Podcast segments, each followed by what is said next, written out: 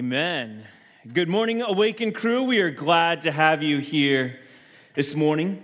And uh, before we dive in, I'm going to put on my announcer hat and run through a couple things as we plan for the coming few weeks. Next week, first off, we're going to be launching a series that we've entitled Seeing 4D and it's a series that's oriented around helping us understand how to tackle some of the most difficult challenges and issues facing the church today. Helping the church understand how to handle tough issues like divorce, depression, doubt, and death. And I want to encourage you over the course of this series to invite people that you know, that you have in your life who aren't connected to church and have them involved and be a part of this series, to come with you to be a part of this series. And I know it seems like a series that's designed to help Christians better understand how to tackle tough issues. Why in the world would we want to bring someone who's not a part of church to be a part of this series? And the reason is because I want them to listen in. There is this perception that the church and by extension God doesn't have anything to offer when it comes to tough situations besides platitudes and an, oh, I'll pray for you. And our goal with this series is to say, no, that is not true at all. And we want to offer both tools and hope. And that's something that we believe is much needed, not simply amongst our people, amongst Christians but also those who've lost faith in the church. And so please start praying about whom God might want to have you invite to this series starting next week. Secondly, most of you all know that as a church, we're approaching our 10 year anniversary. It's coming up actually in uh, less than uh, two weeks. We're approaching our 10th birthday, and one of the things that we have decided to do is on Saturday night, so a bit less than two weeks from now, on September 15th, we're inviting you to join in our birthday party here at Awakened Church that night. So, starting from 6 p.m., we're gonna have literally a birthday party. And during that time, there's gonna be games, there's gonna be pictures and slideshows, there's gonna be gifts, an awesome dinner. And if my wife has her way, have some dancing as well. There are also going to be some formalities. We're going to take some time to look back on what God has done over the course of these past 10 years. So, for those of you who've been with us that entire time, it'd be reminiscing. For those of you who are newer and weren't, it's a chance to experience a bit of our history together. And I hope that you guys are not only excited about being invited, but planning to join us during that time. And of course, not only are we going to take a few moments to talk about our past and our history and what God has done, but we're also going to be looking forward. And as we're looking forward, we're going to be dreaming together about the future, what God has got for us. And we're going to be talking about some new initiatives that we're praying by grace, Deo Volente, that God will lead us into over the course of the next few years. So, every one of you and everyone who's a part of Awaken is invited, encouraged, challenged, be there, join, right? It'll be, there is a cost, it's $5 a person. If you can't, tackle that for whatever reason, it's all good. Just show up and we'll cover it for you. Uh, up to $20 per family. So if you have a family of 20, it's okay. It's 20 bucks. So it's all, all good. And the dress uh, is, is snappy casual. I have no idea what snappy casual meant. I'm like, Andrew, tell me what this means. It's like, it's like if you're going on a second date with someone you want to have a third date with. I'm like, oh, that makes sense. That's snappy casual. So I had to put my shorts and a t shirt back in the drawer. So, enough announcements for me. Last week, I had the opportunity to share with you all that we're embarking on a two week series that we entitled Starting Anew. And this short two week series, before we launch Seeing 4D next week, has been for those of you who are facing a new opportunity, enduring a new trial, starting a new relationship, embarking on a new endeavor right now. And in addition to that, if you feel like I don't necessarily fall into that category, you might want to pay attention anyway because you will be in that category soon because our church is going to be heading in that direction. And where we began last week is with an understanding that oftentimes what God is doing in the midst of new opportunities, new circumstances, new relationships, and new challenges is that He is working on us and in us first. In other words, from God's perspective, when we're facing these new things, what God is primarily concerned with is how, with these new things, is how we are being refined how these new things are causing us to become more like Christ. And so last week, what we shared is there are two processes that God tends to use to invite us and to conform us into the image of Christ in the process of change and the process of transformation. And they're not the same thing. Change is what we enact. Change is the, going to be the result of our work, of our initiative, our, of our discipline, of our intentionality. So, in other words, we can enact change in our spiritual lives by disciplining ourselves to spend more time with God in reading His Word, in prayer, seeking Him out, uh, going out and sharing the gospel. We will become more like Christ, right? When we choose, instead of acting the way that we grew up, when we make the decision, the conscious, intentional decision to choose instead to act in love, compassion, faith, and joy, we will also become more Christ like. Intentionality, discipline, and work does to some degree produce godly change in our lives. And the scripture is filled with passages that focus on what that change looks like for us and what areas we're to be disciplined and intentional in. But as we shared before, if change is the only thing that we rely on to become more Christ like, then what's going to happen is we're going to end up exhausted, disillusioned, thinking that this Christian faith is all about the effort we put in, and that is certainly not true. And that's why there's the process of transformation as well. Transformation is not change, change we enact. Transformation is the result of our yielding and submission to the will of God. Transformation is oftentimes at God's discretion. We simply need to prepare ourselves to receive it. And so transformation happens when we surrender our pride and experience the grace that God wants to give to the humble. Transformation happens when we renounce our selfishness and our anxiety in order to receive the peace of God, which transcends all understanding, and so on and so forth. And we can tell the difference in our lives because the things that we are putting effort into is going to result in change. The things that we're surrendering, submitting, and saying, okay, God, have your way is going to result in transformation.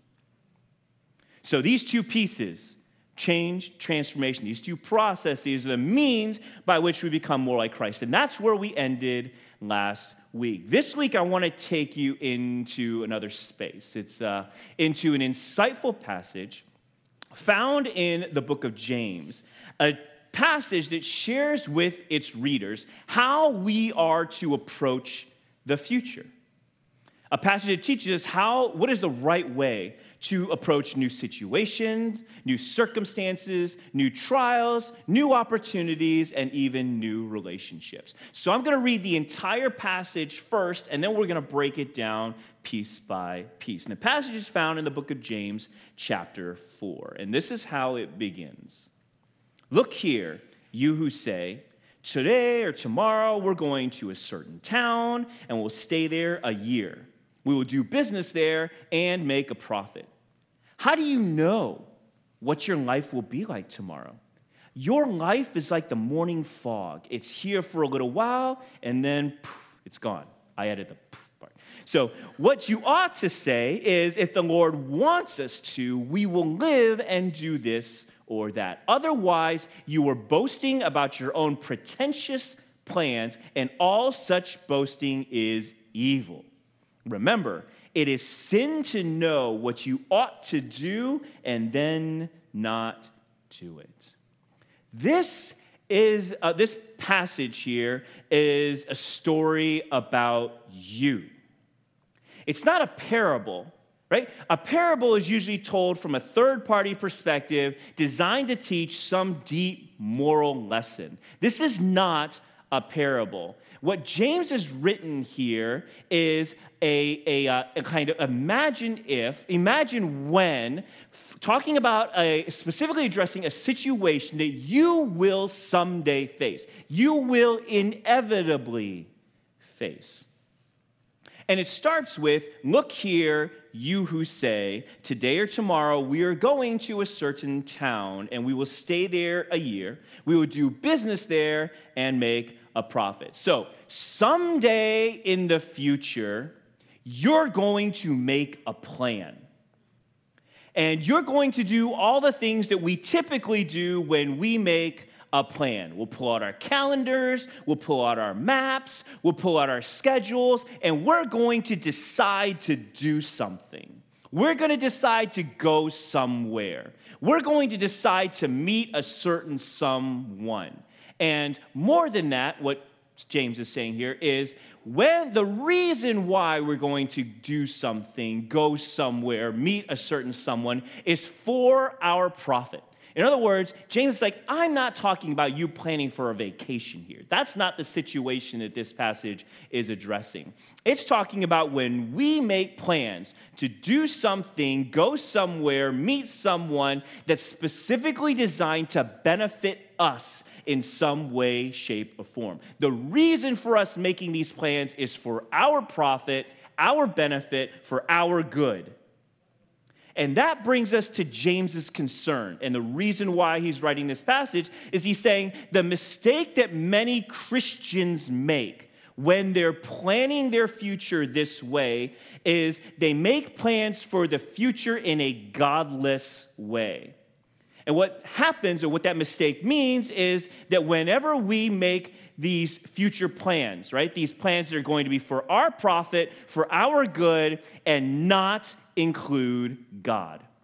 That is godless planning. We're planning for our future success and not including God in the conversation. That is the situation that James says that all of you should be careful of because you're going to face a situation like that at some point in your future. You're going to make plans or be tempted to make plans and not include God for your success and not include God in that conversation.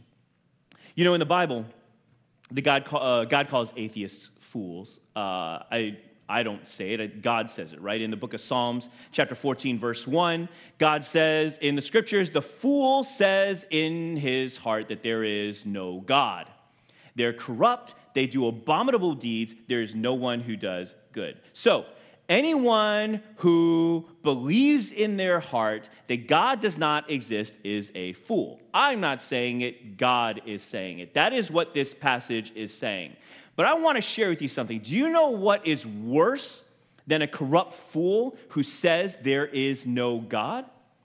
That something worse is a person who says there is a God but doesn't act like it. That's worse. The audience, and that is the audience that James is targeting in this story. He's saying, You know, I know there are some of you who are starting anew planning to tackle something new, entering into a new relationship, planning a new adventure, seizing a new opportunity, entering into a new trial or test or temptation. And the way that you're doing it is you're choosing to confront it, seize it, whatever it is you're doing it, without taking God into account at all. And that attitude was what James is saying here is an attitude of arrogance. It's one of conceit. I shared earlier that God calls atheists corrupt fools. Well, let me tell you what God calls those who are being conceited.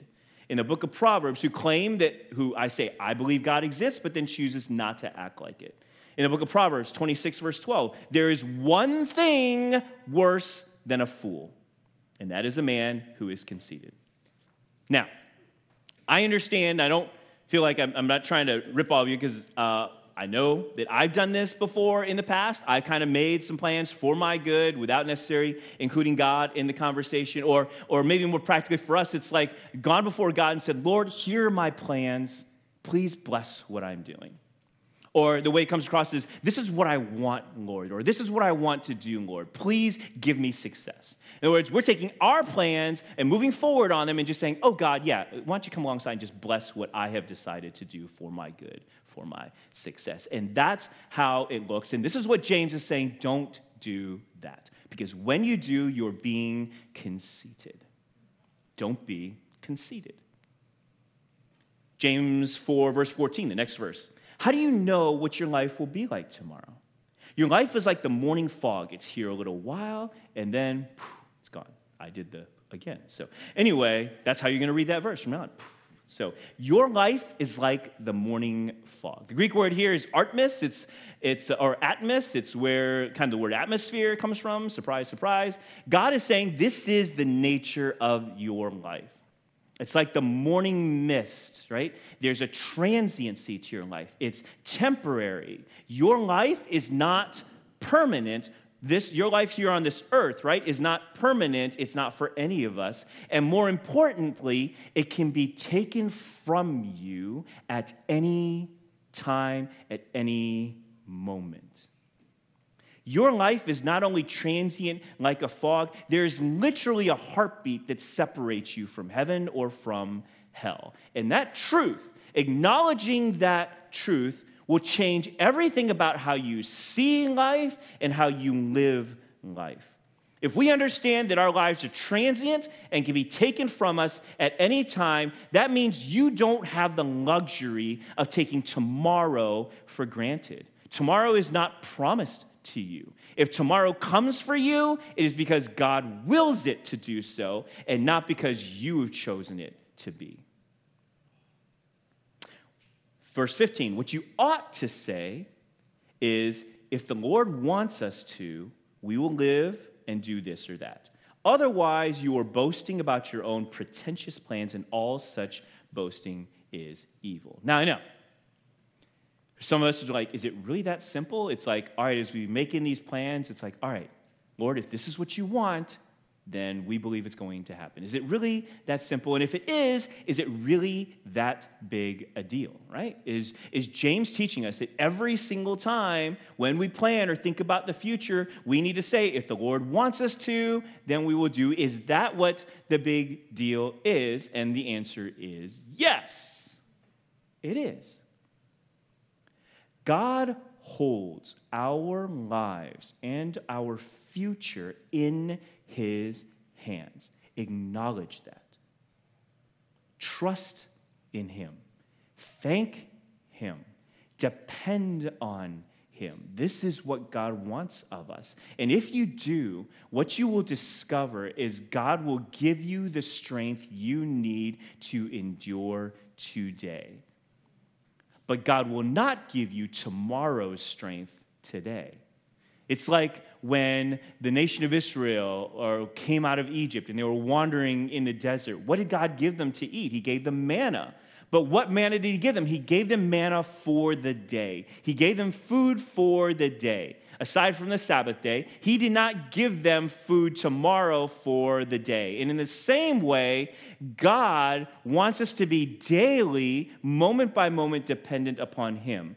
And so the attitude James is cultivating in us is saying, God has promised for those who are his children to give you enough strength to endure the day. But some of us want more than that. Some of us want the strength to endure tomorrow as well. And the way we do it is start getting anxious about tomorrow, worrying about tomorrow, thinking, oh my gosh, I'm getting overwhelmed by tomorrow. In other words, we want tomorrow's strength today. And God says, that's not what I'm going to give you. That's not what I promised you. And when that's what your expectation is, you're being presumptuous. You might not even have tomorrow. Why are you laying upon yourself that extra burden today? If you try to live tomorrow today, you're going to end up overburdened, overloaded, and overwhelmed. But when you attempt, whenever you attempt, right, to live on our timeline and on our own plans separated from God, what we are claiming is we are claiming to have more strength and more ability than we actually have. That is presumptuous. And what James is warning us against in these passages, he's saying, don't be presumptuous. Don't assume upon yourself more strength, more ability, more capability than you actually have. Your life is in my hands, even if you choose not to acknowledge it. And so there's a phrase I want to teach you all right now that maybe will help you on this one. That phrase is Deo volente. I want you to say that with me Deo volente. All right, you got to do better than that. We're going to do it again. Deo volente. Deo volente. Deo volente is a Latin term that means God willing.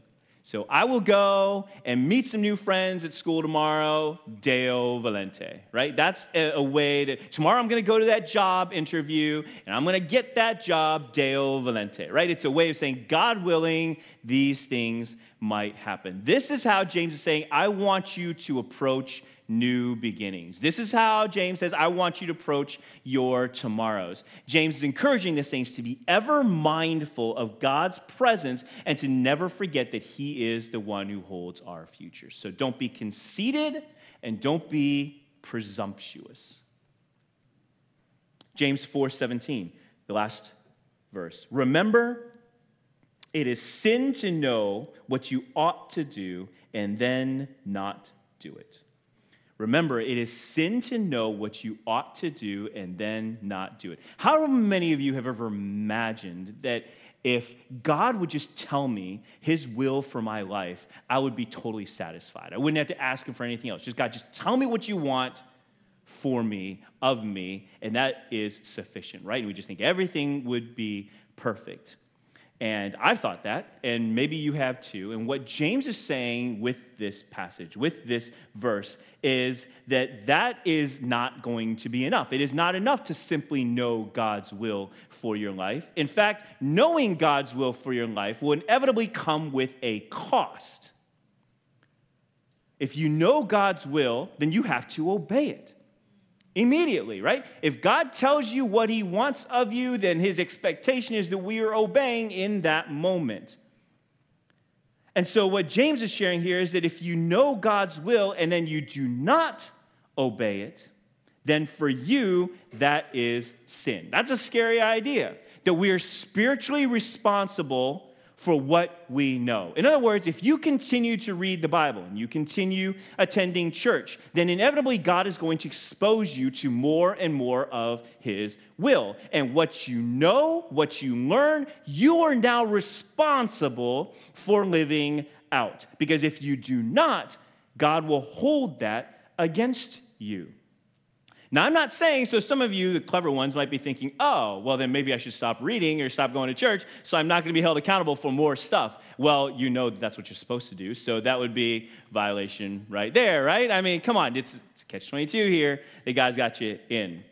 So I'm not saying that God's telling you to stop reading the Bible or stop attending church so that you can claim ignorance, because again, if that is what you're doing, then you know what you ought to do. You are choosing not to do it, then you are in sin. God will hold you accountable, and the idea that James is communicating here is that you are not only accountable for the sins you commit, but you are also accountable for the righteousness you omit doing.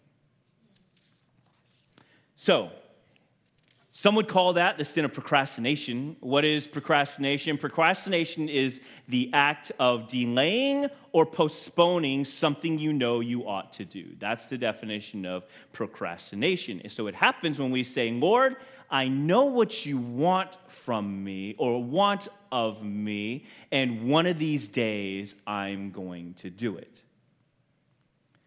How many times has the sin of procrastination harmed your life? Maybe some of you in here, so I'll start with the married couples and families. Maybe some of you here have marriages. They're in a rocky place because you neglected to do him to do her good. And I know it can be easy to think, I'm, I'm a good husband. I'm a good wife. I don't beat my wife. I don't beat up my kids. I don't abuse them. I don't yell or scream at them much anymore. I don't scream and yell at my kids. And maybe you don't, but have you been gentle with your wife? Have you loved her the way that she is needed to be loved? Have you honored your husband?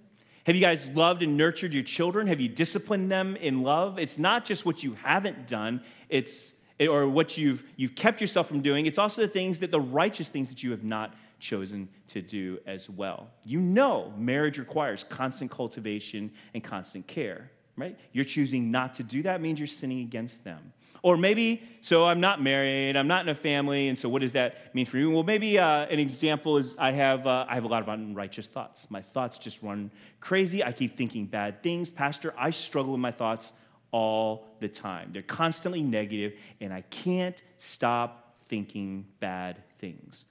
So, what do I need to do? What does obedience look like for me? Obedience is think good thoughts. That's simple, right? If you've got bad thoughts filling your mind, start thinking good thoughts. You know what's really interesting about how God works and how God has made us? We are not capable of thinking two thoughts at the same time. Some of you might want to test me on this. So, if you're one of those rebellious folks, start just think in your head and say in your head, yes or no and yes. I'm oh, sorry, no and yes at the same time, right? You can't do it. Can you do it? Can't do it.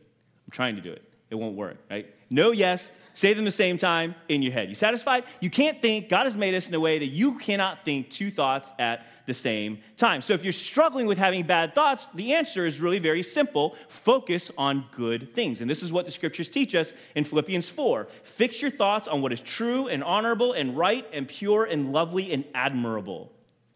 Think about things that are excellent and worthy of praise. Keep putting into practice all you learned and received from me, everything you heard from me and saw me doing. Then the God of peace will be with you. So if I'm struggling and I'm having negative thoughts all the time, God's solution is very simple. Start thinking good thoughts. Fix your thoughts on good things, and you won't have room to have bad ones, right? Simple solution, difficult to execute, I understand and admit. So I can go on and share more examples, but you start, you understand the point, right? Remember, it is sin to know what you ought to do and then not do it. So we need to wrap up.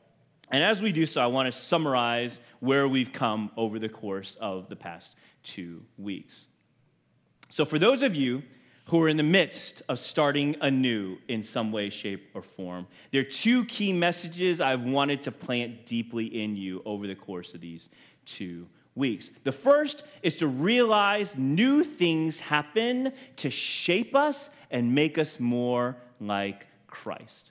That is what new things, new opportunities, new trials, new relationships tend to do. And the process by which this happens is often through the process of change or the process of transformation. And knowing the difference will be the key to cooperating with God's work in your life. I love this passage found in the book of Peter, 1 Peter where God shares, as obedient children, let yourselves be pulled into a way of life shaped by God's life, a life energetic and blazing with holiness. God said, I am holy, you be holy. Isn't that amazing to imagine this idea that let, your, let yourself be pulled into a way of life shaped by God's life, right? Conformed to the image of Christ.